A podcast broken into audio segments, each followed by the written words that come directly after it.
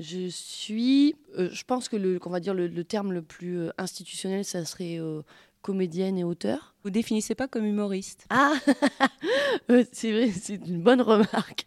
Euh, si, si, si, c'est vrai que normalement, oui, je devrais, je devrais penser à cocher cette case. Mais en fait, comme souvent dans les, dans les fascicules ou dans les formulaires euh, administratifs, il n'y a pas tellement humoriste comme case. Si, si, je suis plutôt humoriste. Enfin, j'espère en tout cas que, que je fais rire par ce que je fais. Après, disons que j'espère ne pas me cantonner qu'à ça. Je pense que je serai pas euh, contre le fait de, jouer de la tragédie ou voilà, de faire du théâtre classique en, en vers, euh, des trucs un peu complexes. Mais, mais c'est vrai que pour l'instant, j'en fais pas. Pour l'instant, je fais que de l'humour. Vous avez une bio euh, qui plaît beaucoup aux journalistes parce qu'il y a euh, deux parties de carrière. C'était pas un premier choix ou est-ce que vous n'avez pas osé tenter tout de suite? Je, fais du théâtre depuis très longtemps. J'en fais pas, depuis que je suis au lycée. Et c'est vrai qu'à un moment donné, je me suis quand même posé la question de savoir si j'allais faire du théâtre mon métier. Donc j'avais pris une année sabbatique entre la licence et la maîtrise pour euh, faire du théâtre. Et puis euh, à l'issue de cette année sabbatique, bah, je suis rentrée, je me suis replongée dans les études euh, de façon assez sage, voilà, pour, finalement avoir un métier. Parce que bizarrement, dans ma logique, faire du théâtre, c'était pas encore possiblement un métier. En fait, j'ai surtout eu ce, ce truc de me dire, bah, du théâtre, un jour j'en ferai. Mais sauf que ça n'avait pas de, de limite concrète, c'est-à-dire que c'était toujours demain. Voilà, moi je, je je, je procrastine, maintenant je sais que ça porte un nom. Je pense que quelque part dans ma tête j'avais ce truc de faire un jour du théâtre, ou, voilà, ou d'être comédienne, etc. Mais euh, c'était possible dans un futur lointain. Heureusement, heureusement, ma carrière de prof s'est mal passée. Du coup, c'est ce qui a fait que, ben, qu'à un moment donné, ben, le demain, j'ai fait en sorte qu'il soit, euh, qu'il soit aujourd'hui, quoi. Ce que m'a appris le métier de prof, c'est pas tant de la scène comme au théâtre, parce que au théâtre, généralement, les gens qui viennent nous voir sont consentants, à, part voilà les, maris, euh, les maris qui sont traînés par leurs femmes, mais généralement, les gens ont envie de venir voir, euh, voilà, ce pourquoi ils se sont déplacés. Ce qui n'est pas le cas des élèves. En j'arrivais à faire de l'humour que si déjà moi-même j'étais bien, et malheureusement, j'étais des fois pas toujours bien en fonction des classes, parce que des fois, les, voilà, les, contextes de- d'enseignement étaient tellement difficiles parce que je sais pas, il y avait des classes que j'arrivais pas à tenir, notamment la première année en, en tant que stagiaire, que là à ce moment-là non, j'ai pas du tout réussi à faire d'humour parce que pour faire de l'humour, il fallait déjà que le cadre il soit posé euh, et malheureusement, c'était pas toujours le cas. Après par contre, une fois que mon année de stage est passée, que je me suis retrouvée dans d'autres établissements, que, moi-même j'avais un peu pris du galon, on va dire. euh, oui, je faisais des blagues, mais après des, blagues euh, que mes élèves comprenaient pas toujours. Alors soit je leur racontais des trucs faux en, me disant de toute façon ils vont bien se rendre compte que c'est complètement faux. Par exemple, une fois j'avais un élève qui m'avait posé la question euh, Euh, Madame, comment on fait pour euh, peser une planète? Parce qu'on utilise les planètes et on donnait le poids des planètes. Et alors moi, je me suis retournée au tableau, je dis alors, Hooker a inventé la super balance en 1737. Donc c'est un treuil gigantesque à partir duquel il a voilà. Alors il y avait, je sais pas, je pense un bon quart qui avait compris que c'était euh, du second degré. Mais après, les, autres trois quarts, j'avais des, sourcils froncés. Genre, soit certains pensaient que c'était vraiment, que c'était vrai et ils se demandaient euh, si c'était possible, soit ils trouvaient ça pas drôle en fait. ils, disaient, ils disaient, bon là, elle craque, elle craque, mais pourquoi? Voilà, pour quelle raison? Voilà, C'était donc j'ai tenté de faire de l'humour, mais c'était pas toujours réussi. J'ai eu à la fois beaucoup de chance, on va dire, dans, ma reconversion. J'ai eu beaucoup de chance pour, passer de, prof à comédienne, parce que, notamment parce que voilà, il y, a- y une émission, euh, donc l'émission de, Laurent Ruquier qui s'appelait On n'en qu'à en rire, qui est arrivée vraiment au moment où moi je euh, j'avais décidé de me mettre en, mi-temps en tant que prof et de, du coup de me lancer dans un autre métier. Et, ça, bon, ça c'était un, timing mais parfait, c'est-à-dire que le, les derniers élèves, je les ai vus le, le 23 janvier 2011 et j'ai commencé l'émission en février, euh, voilà, en février, donc le mois d'après. Je ne me fais pas épiler. Voilà ce qu'elle a dit, la femme. Elle est venue dans le salon d'esthéticienne, elle a dit Je ne me fais pas épiler. Mais elle dit ça juste à moi. Juste à moi, l'esthéticienne responsable de l'épilation. Je suis arrivée dans l'émission tout simplement en envoyant ma candidature euh, au mail indiqué en bas de l'écran. Par contre, c'est vrai que j'ai beaucoup insisté parce que j'avais posé ma candidature et puis pendant trois mois, j'ai eu pas de réponse. Donc j'ai même harcelé la la production, je écrivais des poèmes et tout. Et en fait, elle m'a recontacté que trois mois après, parce que quand j'avais posé ma candidature, j'étais encore enseignante. Et ils cherchaient plutôt des gens qui étaient déjà humoristes, ce qui, moi, n'était pas du tout mon cas à ce moment-là. C'est une fois que j'ai fait une première participation dans un festival, pour lequel j'ai eu un, prix du public, que du coup, euh, ils se sont dit, bon, elle, on peut peut-être l'accepter. Voilà, elle, elle va pas prendre un, un énorme gadin. euh, en télé, ça, ça, ça peut coller. Elle me dit non, mais de toute façon, moi, en fait, j'ai juste du duvet. Du duvet? Putain, mais alors version sac de couchage, tu vois, le truc quechua. Mais des poils, elle a des poils comme ça que tu peux dormir dedans. Elle a des touffes de poils, s'il te plaît, sous les bras, mais des trucs énormes. Elle dit, moi, non, mais j'ai vu ça, moi, j'étais choquée des aisselles. J'avais les aisselles qui criaient, qui criaient, indignez-vous, indignez-vous, indignez-vous. Attends. Par contre, quitter ou démissionner de l'éducation nationale, ça, ça a été compliqué c'est un peu tabou. C'est-à-dire que quand je demandais au rectorat qu'est-ce qu'il faut que je fasse pour démissionner, on me disait oui, bah attendez, réfléchissez. Donc j'ai dû faire deux lettres de démission. Un, truc qui me fait dire que c'est notamment un peu tabou, c'est que sur le, sur le site euh, e-prof qui s'occupe de la gestion de carrière, euh, parmi tous les, tous les onglets qui parlent de cessation d'activité, donc il y a quatre onglets, je crois, il y a congé maternité, congé formation, disponibilité, et le quatrième onglet, c'est démission, et c'est le seul onglet qui est inactif dire qu'il y a le mot, mais on ne peut rien faire avec, donc on passe la souris dessus. Et puis, euh, j'avais aucune idée des conséquences. Est-ce que je pourrais plus passer de CAPES un jour dans ma vie? Je trouvais que ça a été assez compliqué de partir. Euh, je suis à peu près un adulte à l'image de ce que j'étais en petite fille. J'ai pas eu de vraie rupture euh, dans ma vie. moi, je pense que je suis vraiment la continuité de voilà de ce que j'ai toujours été. Et, justement, je, peut-être, je crois que la plus grosse expérience ou peut-être le plus gros bouleversement que j'ai connu dans ma vie, c'est en, tant qu'enseignante parce que c'est la première fois que je, me suis des fois sentie impuissante, que je me suis sentie euh, mise à mal. J'ai vraiment j'ai l'impression d'avoir bataillé. Mais sinon, dans l'ensemble, moi, j'ai toujours été très joviale et très optimiste depuis toujours.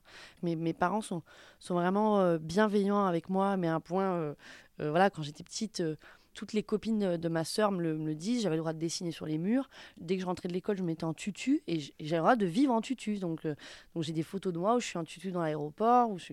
Et du coup, je, suis vraiment un adulte qui ressemble à ça, à une fille en tutu. Alors, non, je l'ai enlevé. Là, la radio, ça se voit pas, mais je n'ai plus mon tutu. Mais globalement, c'est un peu ça. C'est comme si j'étais en tutu toute ma vie, quoi. Du coup, c'est pour ça que j'arrive à, à, rire de, de, plein de choses, parce que euh, j'ai l'impression que globalement, il peut se passer que des bonnes choses. Quoi. Numéro vert des implants mammaires, oui, bonjour, envie de gros seins, gros seins pour la vie, j'écoute. Oui. Ah ben bien sûr que le numéro vert des implants mammaires vous met directement en contact avec des spécialistes du milieu médical, hein, madame. Hein. Je suis là pour ça, dites-moi. Vous avez une douleur dans le sein droit et vous êtes anémié Némier, Némier, c'est dans le Calvados, ça, non? Qu'est-ce que vous essayez de faire passer dans, dans vos sketchs euh, et à travers vos spectacles oui, bah, je pense comme tous les humoristes, voilà, on, dit qu'on essaye de faire passer des, messages au travers du rire. Moi, en tout cas, ce qui me plaît, c'est que j'aime bien, c'est m'accaparer quelqu'un. Enfin, pas m'accaparer dans le sens euh, le posséder, mais, mais incarner. Moi, j'aime, beaucoup prendre des voix ou des attitudes, euh, travailler dans le détail pour finalement signaler des grandes choses des, des, petits gestes qu'on voit euh, comment est une personne, du coup. Notamment dans mon spectacle, j'ai un, un, personnage ou une espèce de cantatrice allemande donc, qui, euh, qui fume des crayons. Euh, donc ça, c'est un détail que j'ai piqué à ma sœur, parce que ma sœur, elle est non fumeuse comme moi. Des fois, quand elle était au, téléphone, je la voyais comme ça, avec des crayons Ikea, ouais, faire oui, tu comprends, voilà, et faire semblant de fumer. Et je trouvais ça vachement bien. Donc ça, je lui ai piqué pour ce personnage-là. Et du coup, en fait, à partir de ce truc-là, ben, je, je, fais je fais une cantatrice qui arrête de fumer parce que qui essaye d'arrêter en fait, qui arrive pas et qui en fait se, se, se rassasie juste du geste parce qu'elle sait très bien que euh, voilà pour ses cordes vocales, elle peut pas continuer comme ça et en même temps après en fait c'est une nana complètement névrosée. Euh. Après ce que j'essaie de transmettre, et ben, des fois oui bien sûr j'essaie de transmettre mon opinion sur euh, sur le, monde. Notamment j'ai un, personnage de petite fille qui dit qu'elle au lieu d'être princesse Blanche Neige, elle, elle, est princesse Carouf et elle raconte le, royaume du supermarché et, et comment son monde est, génial et bien sûr, du coup, au travers de ce personnage-là, je donne mon point de vue sur euh, la, grande distribution. Mais après, il n'y a pas toujours des messages. Des fois, c'est juste euh, présenter euh, un tableau de vie avec quelqu'un et son histoire. Pour écrire, c'est vrai que observer, c'est super en fait. C'est, c'est, le, la première source d'inspiration, c'est les autres quoi. À la fois, c'est, soi-même. Enfin, en tout cas pour moi, c'est vrai que j'avoue, je m'inspire beaucoup de moi, de ce que je vis, mais en fait, moi, ce que je vis, c'est ce que je, ce que je vois. Oui, en fait, on est, oui, on a un peu une éponge, mais on boit et puis après on se presse et on, on recrache, mais ça n'a pas la même forme forcément entre ce qui rentre et ce qui sort de l'éponge. c'est euh, le premier test de grossesse. Oh, j'ai peur. Hein. Oh, pas, non mais franchement, non mais je sais pas, je sais pas, je, mais je sais, non mais je t'assure, je sais pas pourquoi je flippe, je sais pas pourquoi, parce que je sais, il y a aucun risque que je suis enceinte. Mais c'est, les copines, c'est les filles de travail, ils arrivent à dire, mais arrête, arrête, t'as vu ton ventre, forcément t'es enceinte. Je dis, mais n'importe quoi, mais n'importe quoi. Mais non, si, si, si j'ai pris du poids, c'est pas que je suis enceinte, c'est parce que je mange. Après, pourquoi? Je sais pas. J'arrive pas, par exemple, à écrire euh, seule dans une pièce devant un ordi. En fait, je suis incapable de me concentrer s'il y a du silence. Parce que sinon, euh, j'écoute le silence et je m'écoute penser. Et du coup, euh, quand il y a trop de silence, c'est comme si je, voyais mon texte avant qu'il se crée. Et du coup, je, faisais des coupes dans le texte avant même qu'il soit là. Du coup, c'est comme si je, me censure, en fait.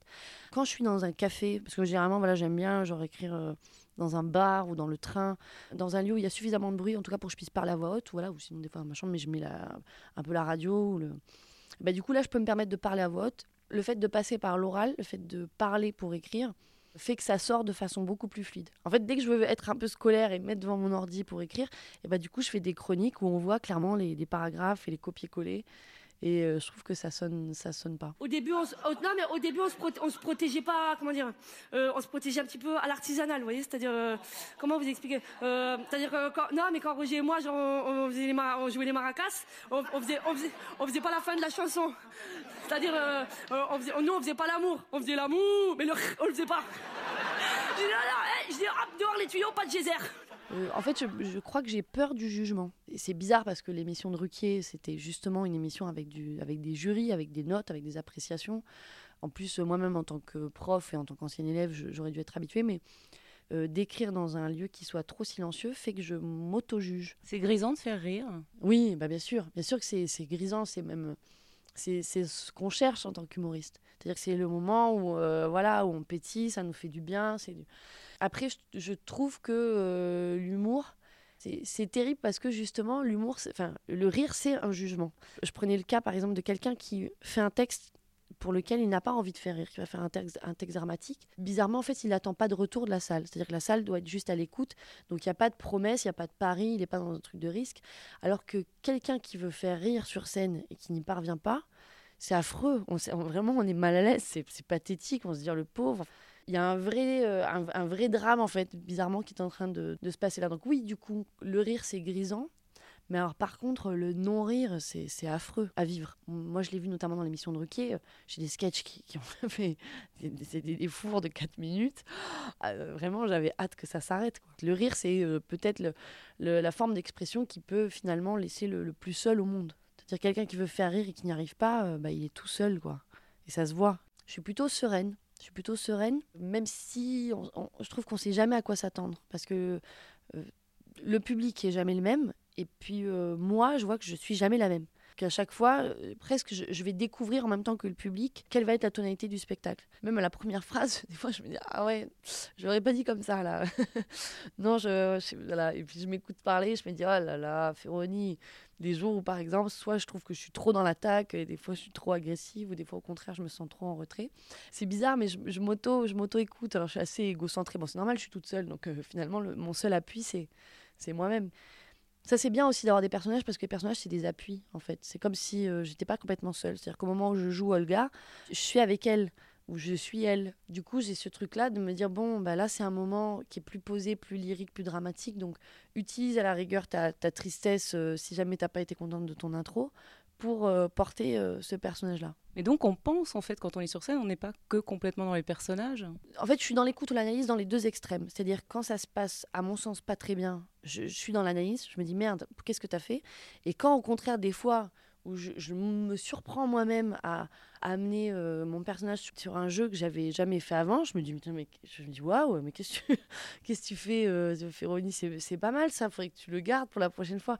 Et, d'ailleurs, c'est ça que je trouve euh, euh, fou dans le cerveau humain, c'est d'être capable de transmettre quelque chose et en même temps de, en même temps d'avoir une pensée qui est, qui est greffée sur, sur un, autre, un autre plan.